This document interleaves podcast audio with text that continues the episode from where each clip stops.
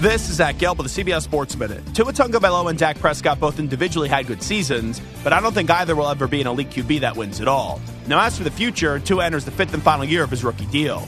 Miami should make Tua play out the final year of his contract, and as for Dallas, this is the life of having a good but not great QB. You'll probably have to hold your nose and issue Dak a new lucrative contract that he won't ever live up to. I'm Zach Gelb.